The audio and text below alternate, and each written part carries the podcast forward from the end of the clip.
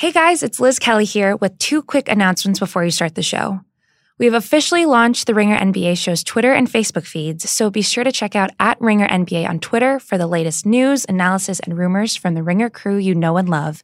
And check out Ringer NBA on Facebook to chat with like minded fans and our Ringer NBA talent. Also, be sure to listen to our first narrative podcast called Halloween Unmasked. Our host, Amy Nicholson, deep dives on the famous Halloween movie franchise.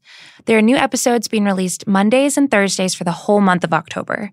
You can subscribe on Apple Podcasts or wherever you get your podcasts. And now, on to the show.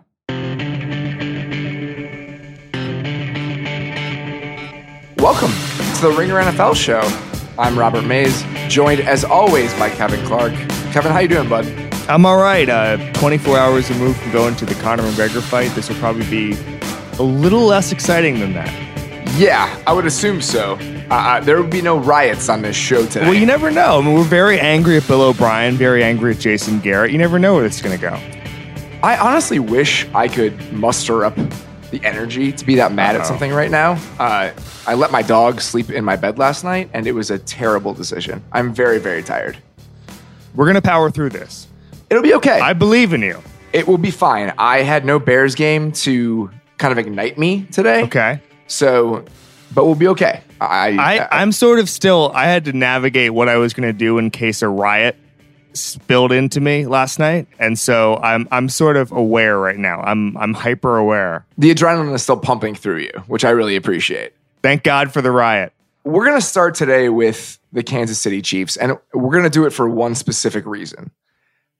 A lot of the other teams that we considered contenders as recently as Friday before the season disappointed today. As recently as five hours ago. Exactly. But the Chiefs brought it. And they Yep. were really the only team in that tier that played the way they can today.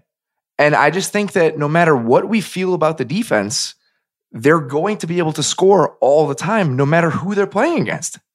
Yeah, and you know it's interesting to me. I looked at the completion percentage for the other quarterbacks the Jaguars have faced in the first three games of the season. It was about sixty percent. Mahomes is about fifty-eight percent today. I think he had two touchdowns, no interceptions. He played a pretty, certainly for him, but for any NFL quarterback, a pretty above average game. It wasn't average, but it was above average game.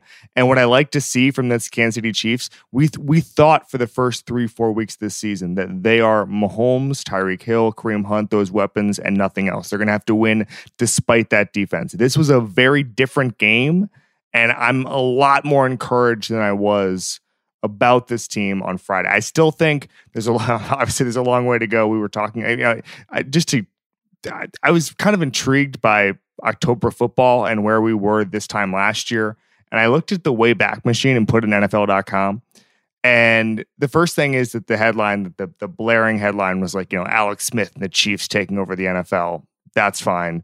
And the other headline, the other huge headline was that Ben McAdoo's job is safe. yeah, that's So all you need to know. was- that's that all you need to know about like what exists on October 1st. That was October 8th, 2017. It was a different era. So obviously, there's a really long time to go here. But these types of wins are the ones that get me talking myself into the Chiefs as the AFC favorite. when they were just marching down the field during that first drive, it was like, okay, like this is the best pass defense in the NFL. And it just doesn't matter. Like they're going to move the ball. And I know it wasn't at will to like to the degree that it's been for them against other teams this season, but it was still one of those things where it's like, yeah, I just at by the end, their talent will win. By the end, all of these elements will be the thing that wins out. And it doesn't matter who the opponent is. I- mean, it's remarkable. It's really, really impressive. I saw an interesting nugget from James Palmer from the NFL Network. Last 15 years, the number one scoring offense has played the number one scoring defense. Okay. Six times. How, what do you think the offense's record is? One and five. Five and one. Before Really? before today's game. Because the Super Bowl was the opposite of that when the Seahawks played the Broncos. Five and one. They averaged 31 points per game in those matchups. The offensive team, and they scored 30 today. So this is actually in line with with the last 15 years of data. I thought that was a really fascinating nugget. Um, but yeah, I mean, it's again, Mahomes was not vintage Pat Mahomes, and they were still able to to eke out a win here. Now, I have a lot more questions about Blake Bortles and that Jaguars team right now. This is their issue. Oh yeah, their issue, the quarterback. Yeah. Well, I mean, I think you could probably talk yourself into it when you've seen some of the other games this year. It's like, okay, like maybe when they open it up, he'll make enough throws. The receivers are intriguing, all that stuff. And then you watch it and it's like, yeah, no, they they can't do this. Like they cannot be a real team with him as their quarterback. Yeah, I mean, and and they are right now grouped in with contenders that I'm I'm not worried about the Jaguars. I, still think they're a I think they're going to win the division certainly, but I'm just I'm just starting to wonder if in 2018 when everybody's putting up you know 30 points a game, whether or not Blake Bortles can exist here. So here's the why I don't think you should be super worried about the Jaguars in general is that all the other teams in that realm of the NFL played like shit today. It, all the teams we thought might be decent did yep. not bring it. Think about like that group the Eagles, the Packers, the Rams, the Ravens. It just, no one was impressive. And I just think it's so wide open that the Jags have enough strengths where it's like, all right, I can talk myself into that. Even with Bortles, even with games like what they did today, I can convince myself that they're still maybe at the top of the AFC with the Chiefs because of how bad everyone else played today. All right, you want to talk about the Eagles first? Sure. Okay.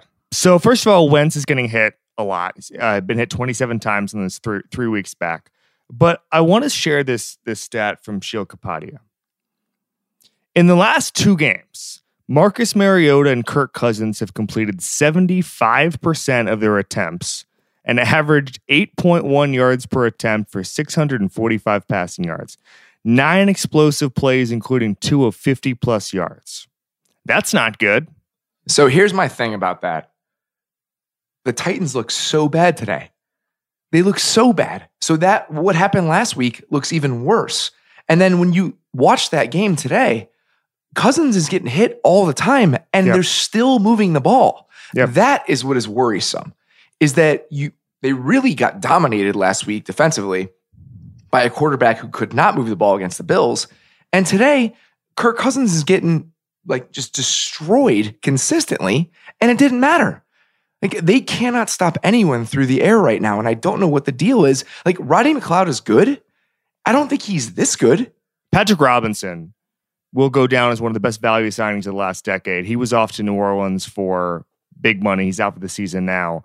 But I think that they just don't have the pieces right now in that secondary. As you said, Rodney McLeod, you know, he wasn't Earl Thomas here. I mean, he he was a fine player, but he shouldn't be if this is a Jenga, you know, if this is a Jenga piece, he should not let everything collapse because Rodney McLeod is out. Well, the corners are also playing very poorly. Yeah. I mean, I think that's something that's an issue is that Jalen Mills is just the worst version of Jalen Mills right now. So Aaron Rodgers asked if he's concerned. Concerned, is quote, is kind of a buzzword that's going to make headlines if I agree with you, Rodgers said. So I'm going to say that I'm aware of where we're at and what we, well, and we have to play better, myself included. So Aaron Rodgers likes to parse media statements. He likes to be hyper aware of himself. So he's not going to say, he's not going to agree that he's concerned because he knows that the sort of Monday morning headlines, if he was concerned. Hey, Robert, you're not the quarterback of the Packers. You can say whatever you want. Are you concerned? I feel like we should pay attention to his tone right now. Because think about the last time it was going poorly. He did the relax thing. It was about as far away from like the type of stuff he's saying right now as it could possibly be. Am, yeah. am I overreacting to that? Is that no? Dumb? I mean, I mean, he, he's he's there's been tension with with Mike McCarthy before. That's maybe you know I don't. That's happened a couple of times over the past few years. That's long documented. I don't. I don't think that this is a change of direction for him or a change of attitude. I think that I don't think that was the last time they were struggling. I mean, they've looked bad certainly before. Um, the the relaxed thing was in 2014. They played really poorly in the first half of the season in 2016 and it was the same sort of like well we just got to play better. It wasn't the relaxed thing 2014 was a very very different team than the 2016 team or the 2018 team. So i i don't think that this is i don't think his attitude is that big of a deal. What I do think is that at some point, I, I, just don't know. I, I don't know if you if you you know Mike Mark Murphy came out uh, and talked to Ian Rapoport. He's the CEO of the Packers. He came out and talked on Sunday morning. Basically, said we've seen this before. They have a great relationship. All that. I think you're going to start to see if this doesn't turn around a lot of heat on Mike McCarthy. A couple years ago, he came out and he had the defense of himself, and he said, "I've been a great coach in this league, et cetera, et cetera. We might have to see that from Mike McCarthy kind of soon as a sort of defense of himself. Because I think you're looking at Ted Thompson was out last year. He's out last uh, last winter as GM. A lot of that is because the sport passed him by in the sense that he was all about draft and develop, and he didn't want to go out and take many chances. Didn't he used free agency once every four years? I think in the 2014 team, that he had two players on the entire roster who were undrafted by the team. And so it's just a different way to build a team now. And and Thompson didn't really adapt. So now you look at Mike McCarthy and everything rests on him because he was the second piece of that of that puzzle. And I think that it was it's going to be really easy after making the change at GM last year to make a change at coach this year if things don't turn around. How can you not make a change at coach? Yeah, I mean the the, the, the amazing nugget. Did you read uh, the the thing about what Ian O'Connor said about Brady versus Rodgers? Yes. Yeah. Basically, that was years ago, right? No, I mean, I I don't. I, he reported it like two weeks ago in his book, but it was basically that that Tom Brady told a coaching associate um, a couple of years ago that Aaron Rodgers is way more talented than he is, and if he was in Belichick's system, you could basically give him the Super Bowl every single year. So did that, he say seven thousand yards? I think he did say seven thousand yeah, yards. Do you that think that's number. true? I mean, I don't think anyone could throw for 7,000 yards, but What do you think the upper limit is? 5,800. 5,800. I, yeah. It just depends. It just, I, I, I, we, I like to, let's, for, for Thursday's pod, I want, I want to think about this. What is the most you could get in a season? You'd have to have a really bad defense. I think there are factors yeah. that you'd have to take into account. So, or you, right. you would have to be actively looking for the record. Yes. So yeah, I, I totally agree. But all right. So sticking on the Packers for a second here. Their running back snap counts today. And I yeah. understand the game script kind of dictated a little bit. Jamaal Williams, 33, Ty Montgomery, 29, Aaron Jones, 22. Not it's, good. It's almost like he's actively trying to like say fuck you to his Hall of Fame quarterback. Yeah. I, it's it's very very strange. It's stubbornness. I'm sure there'll be some things that leak out about pass protection or whatever, but just get playmakers in the field and figure it out from there. Did you watch that game? I did not. Every time Jones got near the ball, it was like at least a five yard gain. I, I just don't understand it. Like it's unacceptable. Well, okay. By the way, Mason Crosby looked like absolute garbage today. Sure. I mean, like they missed some field goals, but it, it just that's not the point. They went away from what was good about their offense instantly. You know, remember those games where the Pats would play the Colts in the playoffs and they would just be like, ah, fuck it, we're running 45 times. Why against why against this Lions team that cannot stop the run would you not just run Jones 45 times? Just do it. It's, it's very strange. Half it's of your receiving strange. core was not playing. I think we're about to see some deep weirdness in Green Bay. I just have no. How could you possibly bring him back next year? All right, you want to complain about the Ravens for a second? That's just like. Yeah, what the I hell was that? What the hell was that? I didn't even have any analysis. What the hell was that? I watched that game.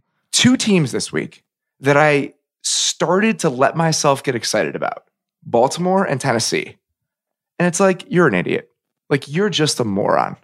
Well, I, I, just think that there's a lot of incomplete teams around the NFL, just like there were last year, just like there were the year before. I mean, I think that you you see because, and we've talked about it a million times, there's just a very weird September and October now in the NFL because of the how these teams develop, because of how young the rosters are now compared to five, ten years ago.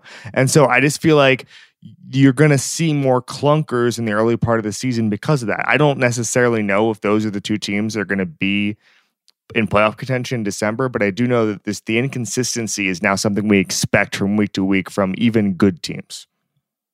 Which teams do you feel good about right now? Uh, the Rams and the Chiefs.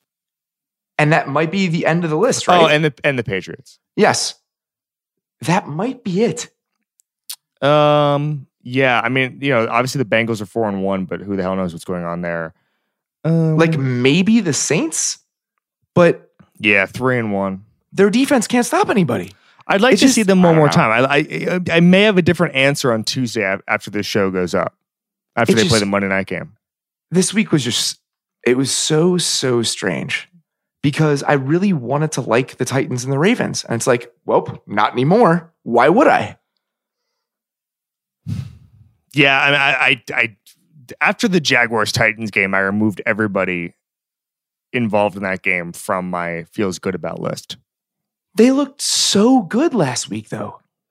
Their offense was really impressive. Mariota looked healthy. Like Corey Davis was destroying people. And then they come out and do this this week. It just, I don't understand.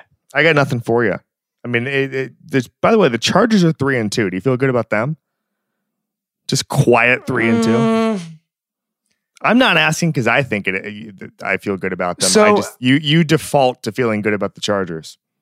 I'm back and forth on it for one reason. Their offense has been so impressive. Like Rivers has played out of his mind.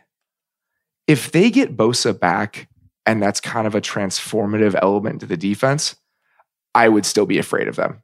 Yeah. It's funny how uh, we've all been afraid of the Chargers for like 15 years.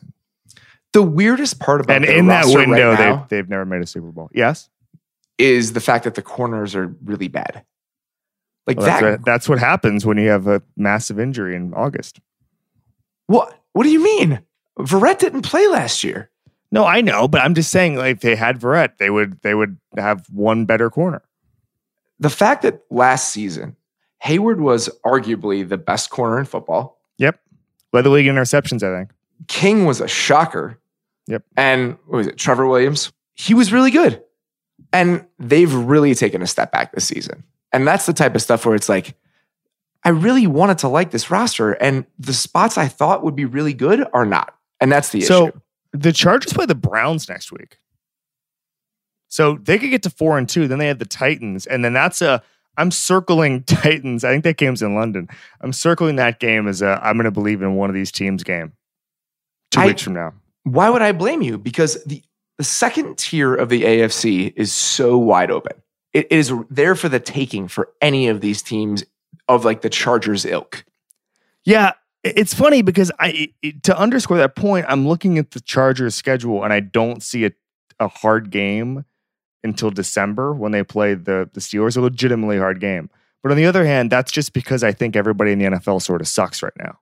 Like that's it's a byproduct of that. I just think everybody in the NFL sucks, and so I'm just like, oh well, there are no hard games. But if I look at anybody's schedule right now, I would say there's no hard games. That's just the way it works. I, especially after this week. I totally agree. Yeah. But again, I just feel like we're going back to this thing. We had this discussion last year. We had this discussion in 2016. Every year is going to seem weird from now on. Like that's just how it goes. And by November and December, we'll have a clearer picture. But don't overreact to anything. As I said 10 minutes ago, Ben McAdoo was safe this time of year. I just think we need to to pump the brakes and know there's just going to be a lot of unknowns going in into at least November. All right, we got we got one more thing here. I don't even want to say it. We're going to talk about Bill O'Brien against Jason Garrett. Do we have to? Is we that like necessary? To. We have to. All, All right. right. So I'm going to put Jason Garrett aside for one second. He is what he is.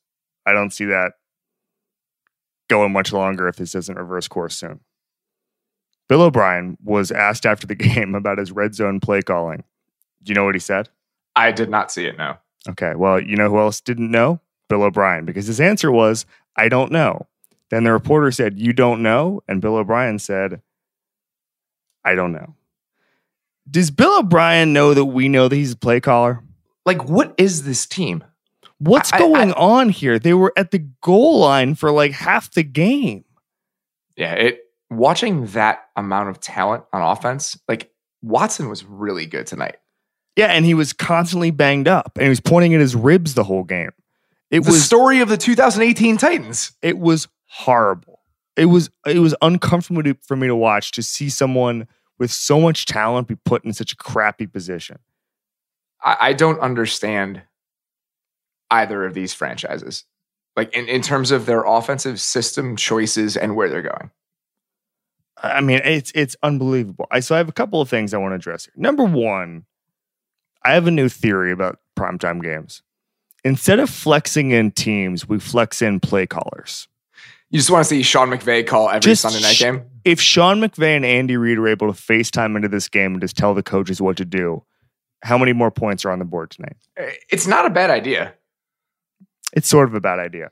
But I just think that there's, I, I, you know, the the Texans are one game behind in the AFC South. The one thing I'm worried about is they sort of back into division contention, and O'Brien keeps his job. I understand there's there's talent deficiencies on the offensive line, but I just have no idea what the hell is going on. You have to find a way for Deshaun Watson not to get hit like this. I mean, it almost it, it, it almost makes me think about like European soccer, right? And in Europe, when a player puts in a transfer request, almost all the time those things are granted, right? And and they get to go to wherever they want to go. They there's not really a lot of hardball contractual stuff over there um, in the same way there is in American sports. And if I'm Deshaun Watson and I'm getting the crap knocked out of me and I'm getting my career ruined by a bad offensive line and unimaginative play calling, I, I, I know that it's never really been done.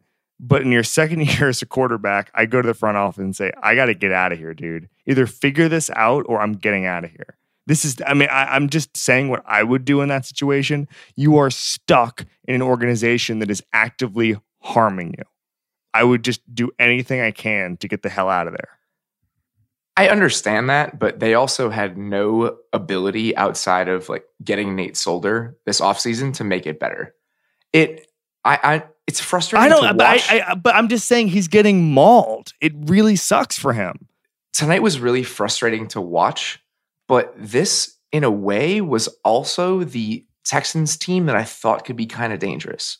The receiving talent is very impressive. Watson was really good, and you just have those guys in the on the in the front four. You have Watt and Clowney ruining the game.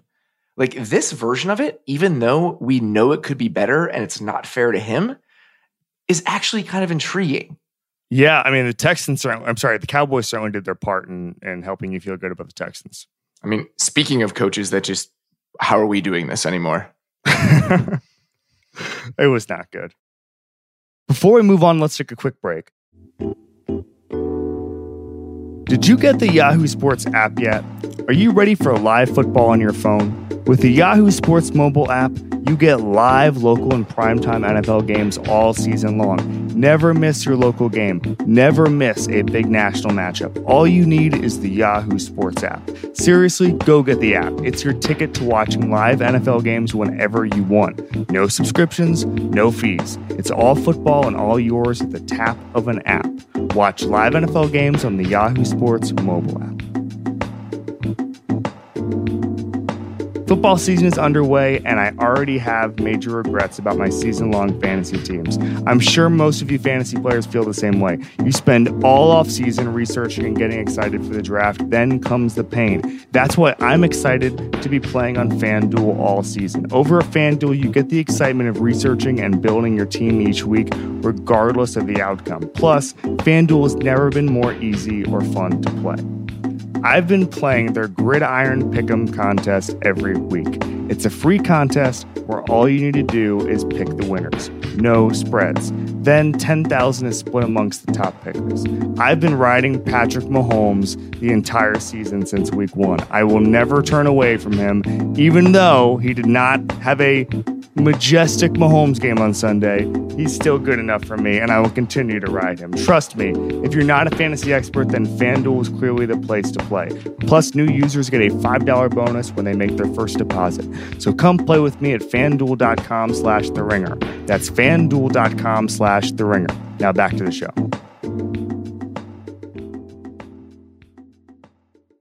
Let's get to stock up and stock down. Uh, I know you want to uh, speak about a particular redheaded quarterback. To get No, I'm I'm moving on going. from that. I want to talk about Geno Atkins and that defensive line taking over against the Dolphins. Do you see any of that?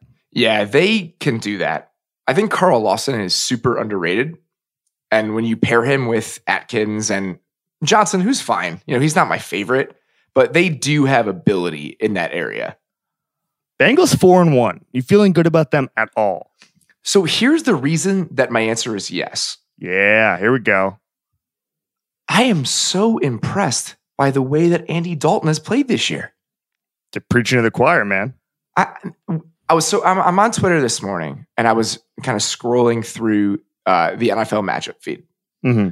They've done a very good job this year of throwing those segments onto Twitter. Mhm. And one of the Bengals one today was about how they scheme shot plays. And it was this very cool concept where they got AJ Green deep. And schematically, it was nice, but the throw was so impressive. And he consistently has done that this year. Like the, ga- the game winner against Atlanta, that is an incredible throw. Yep. He's completing 65% of his passes. The key for Andy Dalton is not being an elite quarterback, it's being an elite Andy Dalton. Does that make sense? Weirdly, yes. Like I, the I know what you're getting at the with that. yes. path is to be the absolute best Andy Dalton you can be. The path is not to be Aaron Rodgers or Tom Brady. It's maximize your Daltonness. And I feel like a high completion percentage, the a couple of throws a game that are big time throws, just doing enough so that your defense and that defensive line can wreck the game. I just think that that was, I think today was very impressive because at halftime they're like an absolute lost cause.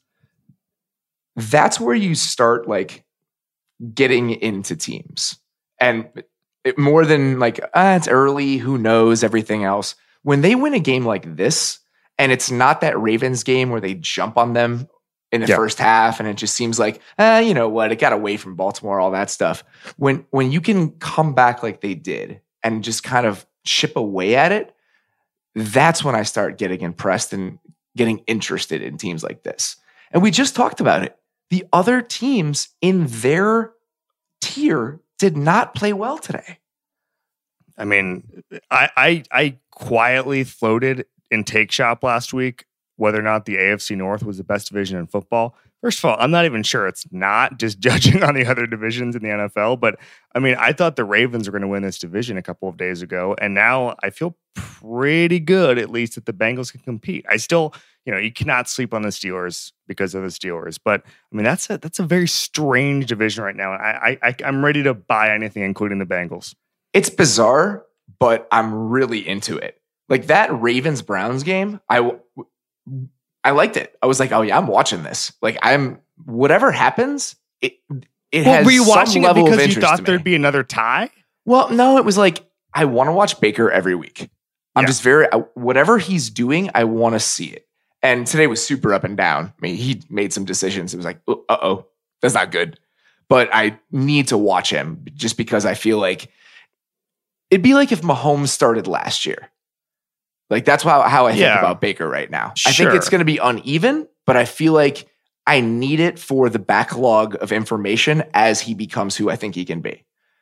And then you watch what the Bengals did, and it's like, okay, I get this. And then the Steelers, for all their woes, still have this game in them. Like the Falcons' defense is a lost cause to a ridiculous degree. Like the last few weeks in Atlanta, they were a machine. Today, it was a little bit off, and that's enough. If they don't score every possession, they're going to lose. Without And a that- doubt. That's why on the road, I think they're going to have a really hard time this year. He had uh, do, do, do, do, 285 yards, one touchdown. I mean, he's just going to be efficient Matt Ryan. That's it. And then there's nothing he can do about the season. 285 yards and a touchdown is not enough. I know because they don't have a spine of their defense. It's really, really bad. All right, uh, let's move on. One more stock up. I want to talk about Bob Quinn for a second. Oh, okay. That's That's, a the- that's, that's the- a that's a new one. Watching Detroit today, especially on offense, it's overwhelming Yeah. how much talent they have. I mean, on Johnson is so good. And every single time LeGarrette Blunt touches the ball, I want to throw something like across my living room. It just makes no sense. He's been excellent. He's such a fun young player. And then you just watch what Kenny Golladay is becoming. He scored, or he didn't score today. He was so he I think he was pulled down on the one yard line, and then he had a touchdown taken back on their first drive. You when you play on a team with Marvin Jones and Golden Tate, and I'm more excited when the ball is coming your way than on any other pass play, that's almost impossible to do. Like what he has surrounded Stafford with is remarkable. And I have zero faith in the overall coaching staff to make this team good. But I feel like the way they've built it is impressive on offense. On defense, it's kind of a mess. When do you think we're going to next talk about Bob Quinn on this show? Probably when he gets fired.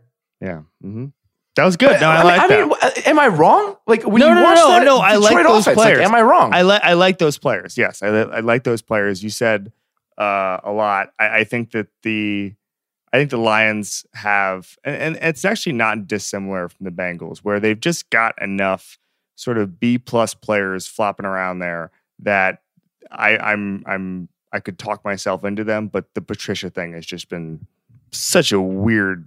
It, it's been a f- weird five weeks for the Detroit Lions. Every single year, I watch that offense, and I just wonder why it's not better. Like at at a certain point, do we just start to wonder whether Matt Stafford is actually that good? No, I think he's good. I think he's good, and, and it, I don't know, but, man. But, but here's here's my thought on this. So last year, when the passing numbers started to go down, and it looked like the offenses in the NFL were going to be a little bit different than they are now. I wondered whether or not once that sort of golden generation of quarterbacks goes away, Brees, Brady, that you know that that sort of generation, Rodgers, who's 35, that it was you know is 34 year old Matt Stafford going to inherit the NFL? And now that I see the younger generation, the Mahomeses, the Goffs, I realize that that's not going to happen. He's not even going to be Matt Ryan. And now I just sort of see Stafford's legacy as a pretty good quarterback who's never really going to reach that elite, even when the guys who are in the elite now age out. I just think he's going to get usurped by that younger generation. That's kind of what I'm saying. Is that it, it's really just forgettable. It's like, all right, like I mean, that's how I think about the Matthew Stafford era. And when Yeah. you looking at just the amount of talent they have, it's like, God, I just I really wish this was better, but it never is. Totally agree with you. All right, stock down. I really wish that I was less dumb. Like the first time in the first week where I started to talk myself into Tennessee and just Mm. be like, all right, like maybe they do this. Yeah, I, I I don't know what to tell you. I mean, I I'm as stunned as you are. I did not anticipate the the damn Bills winning this game. And, and, there's I don't know what this is. There was a lot. You know, I was reading the Titans writers earlier today. A lot of them were just like, "Hey, they play down to the level of competition." Is that even a real thing? I don't even know how that's possible, but I'm starting to think it is. Some of the just like decisions that Mariota made, it's like, what are you doing? You looked like an all pro quarterback last week against a really good, like really talented Philadelphia team. And now you're going against the Bills and you look like Jameis Winston on his worst day, just in terms of like throwing the ball to the other team. I, it was just baffling. They are last in the NFL in first half points. It's what you say. The decision making is just bizarre. How are we feeling right now? You've done some work on him more than I have. How are we feeling about Matt LaFleur right now? So I want to go back and watch this game again because uh, schematically, I didn't see exactly what was happening. I just knew they weren't moving the ball at all. I watched games at home today, so I was watching it in the bottom corner of my computer screen. Is this a dog small. thing? Is this because of your dog? Yeah, I didn't want to leave her. Are you ever leaving the house again? I think I'm going to have to uh, slash not let her sleep in the bed with me because Well, you you can make that change. oh yeah, that's going to have to happen. Okay. But uh, no, yeah, it was the early slate had a couple games that I just had no interest in, and now the buys are starting, so I was like, I'll just stay home. There you go. Yeah, it was nice. Okay, so yeah, I mean, we we've kind of said all needs to be said, except except, how about these Bills? Two wins. Scrappy defense. Like they Yeah. make plays, and, and the front can do some stuff, and it can affect offenses. And I think that that's why they'll have more of a chance in games that I than I anticipated coming into the year. Yeah, I mean, it's it, and they've beaten two teams that I consider pretty good, and and two teams that'll maybe make the playoffs. Yeah, I totally agree.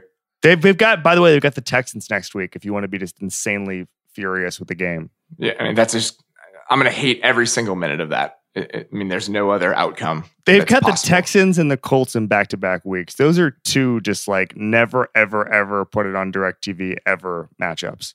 Uh, the AFC South just ruins my life. All right, They sure do. let's get to the Falcons defense and Yeah. Dan Quinn. I they really didn't have a chance after the injuries. I mean, when you lose Neal and Jones and Rico Allen, it, it's over. But the problem with what's going on, and I tweeted this today, they needed that defense to kind of come together this year because teams have really short windows and they lost one of their years to like be a contender it's not going to be that long until Deion Jones and Neal and I mean Grady Jarrett is this spring Yeah. that they need to pay those guys. This was a year they just desperately needed a cheap defense to figure it out, and now the season is over. Like they could have a top five pick. That's real. Where would you go with that top five pick? So I, I said this today, and your instinct is defense because they're playing so poorly, but I don't know what the position is.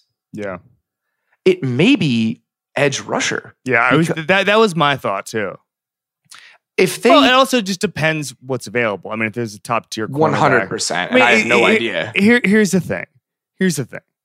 If there's a top tier cornerback or a top top tier pass rusher, you pretty much always take them, unless there's a top tier, unless you need a quarterback, right? Yes, but at corner, I think that their plan is so entrenched that it wouldn't make sense. I get that, but I'm just saying eh, to pass on a top corner or somebody like that or top passer, just take the damn cornerback or pass rusher. That's sort of my I- that's sort of my philosophy in life. I guess so, but they already extended Alford and Trufant, and they picked that guy Isaiah Oliver. Mm-hmm. They picked him in the second round this year. Just Like keep just keep taking them. You will never you will never go broke taking pass rushers and cornerbacks in the that's fair, but pass rusher I think makes sense because I just don't see a world in which they give Beasley like a big second contract. He's I not agree. playing well. So uh, it just feels like they probably go that direction just based on positional value. But the other spot that weirdly intrigues me is guard. Okay, so we said top five. Yeah, if you were in the top five, you wouldn't do that. But let's say they get the ninth pick and there's that kind of guy available. I have no idea what this draft is like, but that's it's strangely been a black hole for them over the last like three or four years, even as the offense was really good. And Levitre is a free agent. So for me, it would be either a guard or just some sort of playmaking front seven player. Robert, if they take a guard in the top 10, I'm going to start a riot. I, I I'm going to start a, a Khabib style riot. I understand where you're coming from, but when you watch that game today, their offense needs to be perfect. And they got the shit kicked out of them by that front. They just need an element of physicality on that team inside, and they don't have it. So it's interesting to me. Look, look, I, I want to talk about positional value for a second because we had this the other day. We had a, a weird debate. I don't know if you saw it about how much the Raiders paid their guards and their offensive line, and uh, you know, sort of how they decided to commit resources to that, and they they sort of didn't put resources into players like Khalil Mack, strangely enough. And I think the point that was made is that guards most teams have one veteran guard and one rookie guard, you know, cheap, cheap rookie contract guard. And because of that, a lot of guards end up on the open market. We saw that, um, you know, TJ Lang made it to the open market and left. Uh, Justin Pugh left. I mean, you look at the highest paid guards, a lot of them switch teams. And so I just feel like if you're the Atlanta Falcons, you'll be able to get an above average guard like that, and you won't have to take them in the 10th round. I'm sorry, they have the uh, top 10. Maybe, but they also don't have very much money. Yeah, I'm just saying. I'm from from a positional value standpoint, I would not take a guard in the top 10. I Mm. think you can find those guys in a lot of different places. I agree and I don't. I think with the right guy, it can be a transformative sort of guy, like pick or signing or whatever. I, I think we have a philosophical difference on how transformative a guard can be, but that's okay. That's why this show works. You don't, you don't say. yeah, I, I like pass rushers and cornerbacks. Uh, let's do one more stock down before we move on here. Vance Joseph, talk about it. What has been good about the Vance Joseph era in Denver? Like, what element of the last two, like season and a half of Broncos football has been good? I actually have one. It's that he is the reason for the Sergio Dipp episode. That team is not in a good place, my man. Uh, no, it's not. I thought he was going to get fired last year when John Elway called the team soft. There's nothing they do well. Like, absolutely nothing. When we're talking about teams lacking identity, which I think is a real thing, and it's something I think about all the time in the NFL, is there a team with a more non existent identity right now than Denver? Like, what are the Denver Broncos? Hmm. Uh, I have nothing for you here on this one. I mean, Yes, it's, I- they're, that's the they they have they have Von Miller. Done. They're the they're the team with Von Miller. they had a historically great defense. Historically. I mean, just a unit that was spotless and it could dominate games and win Super Bowls and everything else. Those days are over. And it's not as if the offense has picked it up at all. I, I have no idea wait like just the trajectory of that franchise. Where are they going? What is the plan? Because I have absolutely no idea. John Elway, huh? I don't know if he's good at his job. How long was that contract they gave him? I, I'm not sure. I also don't. I mean, like the, it's kind of a weird deal where they're trying to figure out an heir to Pat Bowlen. I, the organization's in kind of a weird spot. I think. what he did with that one free agent class that kind of completed the defense was extremely impressive. Yeah. And I think that it, I, I wouldn't say it changed the way I thought about free agency in the league because I think that what the Seahawks did that one year changed it in my mind. But when you look at his draft record, it's horrendous. They have no homegrown talent that has blossomed outside of Von Miller. Who's the second best player on the Broncos? Emmanuel Sanders? Yeah. Huh. That's not good.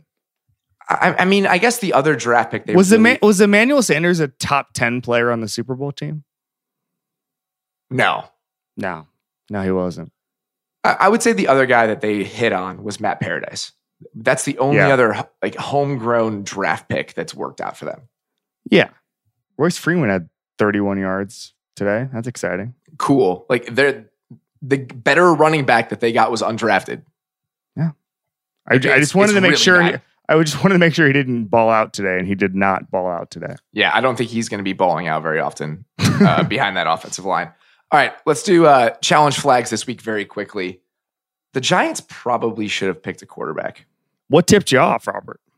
Reading that Eli stuff today, it was, or excuse me, the uh, the Beckham O- stuff. Today, Odell. Yeah. Yeah, it was like, yeah. I mean, who could have seen this coming So, except everyone? did you see the air yards thing? What do you mean? Odell Beckham had a touchdown pass today that went 24 yards in the air. Saquon Barkley was the guy who caught it. Oh, is it the deepest throw they've had all season? Uh, not just that, it's the deepest throw since week five of last season, which was a pass to, you guessed it, Odell Beckham. I, I, don't know what to say. Odell Beckham, it is. I, I, I know.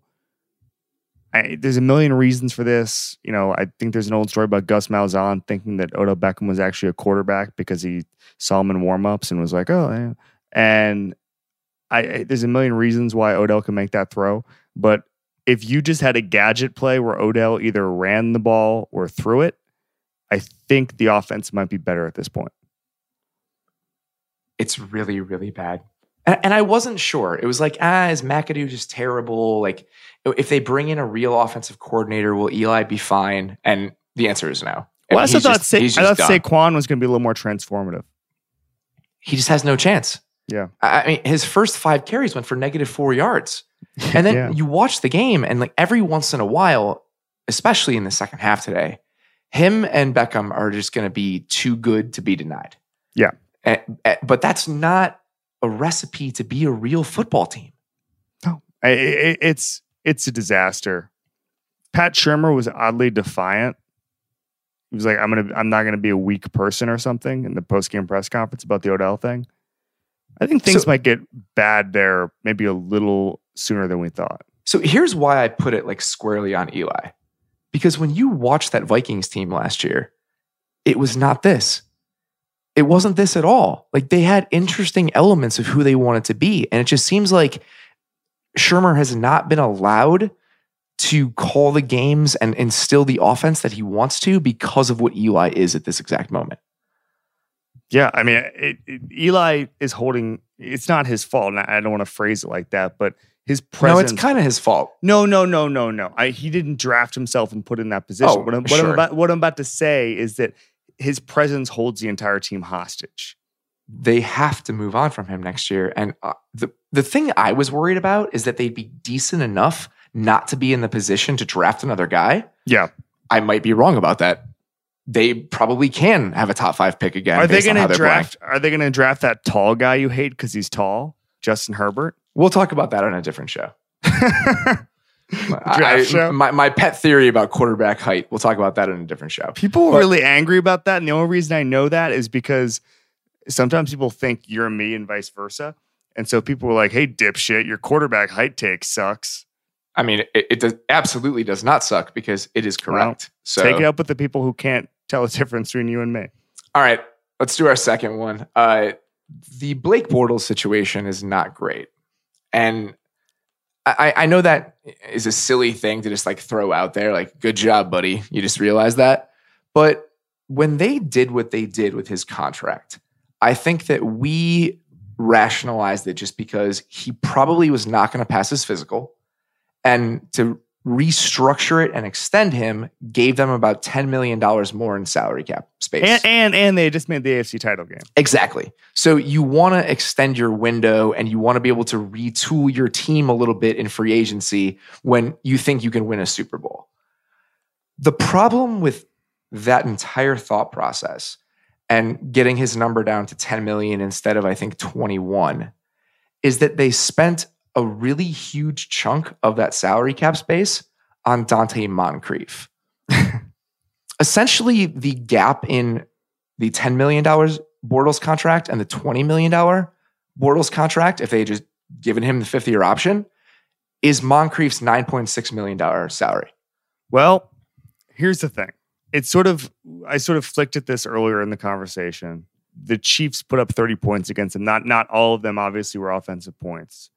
But are the Jaguars built to win in the sort of Mahomes, Jared Goff NFL? Because I know that it seems like it, and it literally was nine months ago, they made the AFC championship game. But you start to look around and you see that the game has changed so much because of the rule changes, because of the scheme changes. And and every week that I see record setting points numbers, I wonder more and more if the Jaguars are built to to make that run like they were last year. Last year, they sort of fit in with everything else that was going on trend wise. You know, 538 ran the headline. The great passing boom is over. I mean, we really did think the I, what six straight years of record setting offensive numbers. We really did think that was over this time last year. And right now, we just realized we're at the beginning of a new boom that's probably going to take us to even more unprecedented heights. If you're defense first, that's okay but you're not going to be able to be defense first with basically a whole at quarterback position in 2018. So that's why I was kind of cautious about the Jags going into the year is that to have the type of pass defense they had last season is almost impossible to replicate. like just based on math. Mhm. And in order for them to be the team they were a year ago, they needed to play at that level because the offense was not going to get any better based on the personnel. And they the, the pass defense is not as good. It's very good. It's maybe the best in the league still or close to it, but it needed to be spotless for them to have any chance. And being spotless as a defense from season to season is pretty much impossible. And that's exactly what today was. I mean, you watch that first Chiefs drive, it's like, oh, they're doing this against maybe the best pass defense in football. And that's why I think that you're pretty accurate about that. Yeah. Okay, it's time for next week's headlines. I think Monday, Tuesday at the latest, we're going to start to get what the hell are the Cowboys doing with Jason Garrett and everything that comes with it. I was there early. I feel pretty good about it. I wrote my Cowboys takedown like a week ago.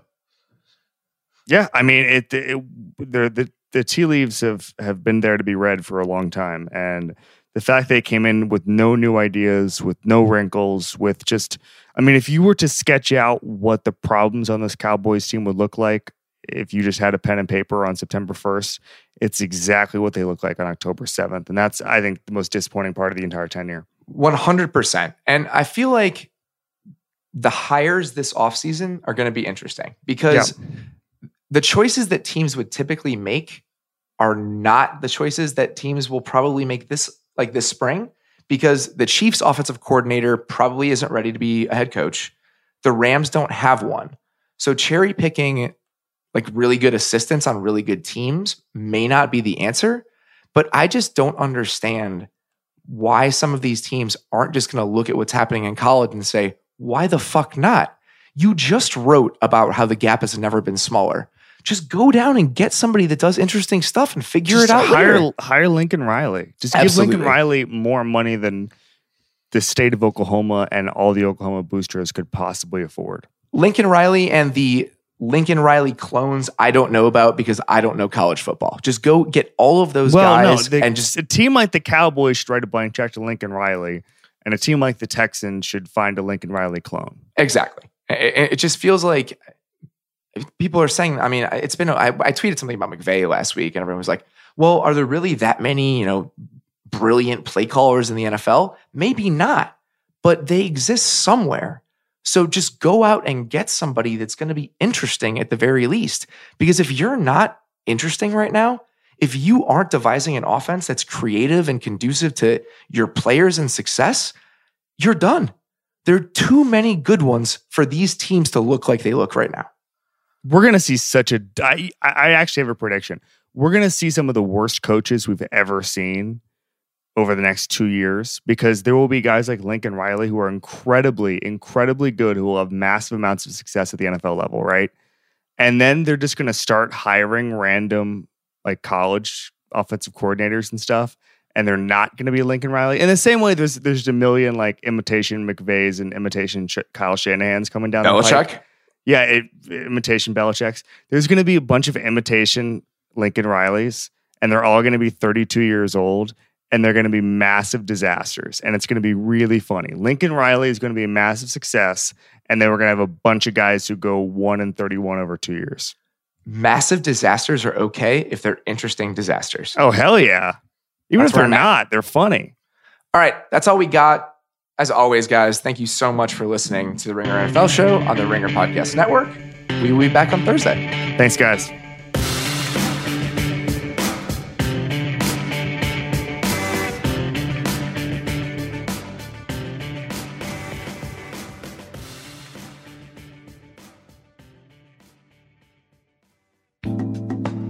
Today's show was brought to you by FanDuel. I'm so excited to be playing on FanDuel this football season because over at FanDuel, you get the excitement of researching and building your team each week, regardless of outcome. Plus, they have tons of ways to play, like the Gridiron Pick'em contest, where you just pick winners, no spreads.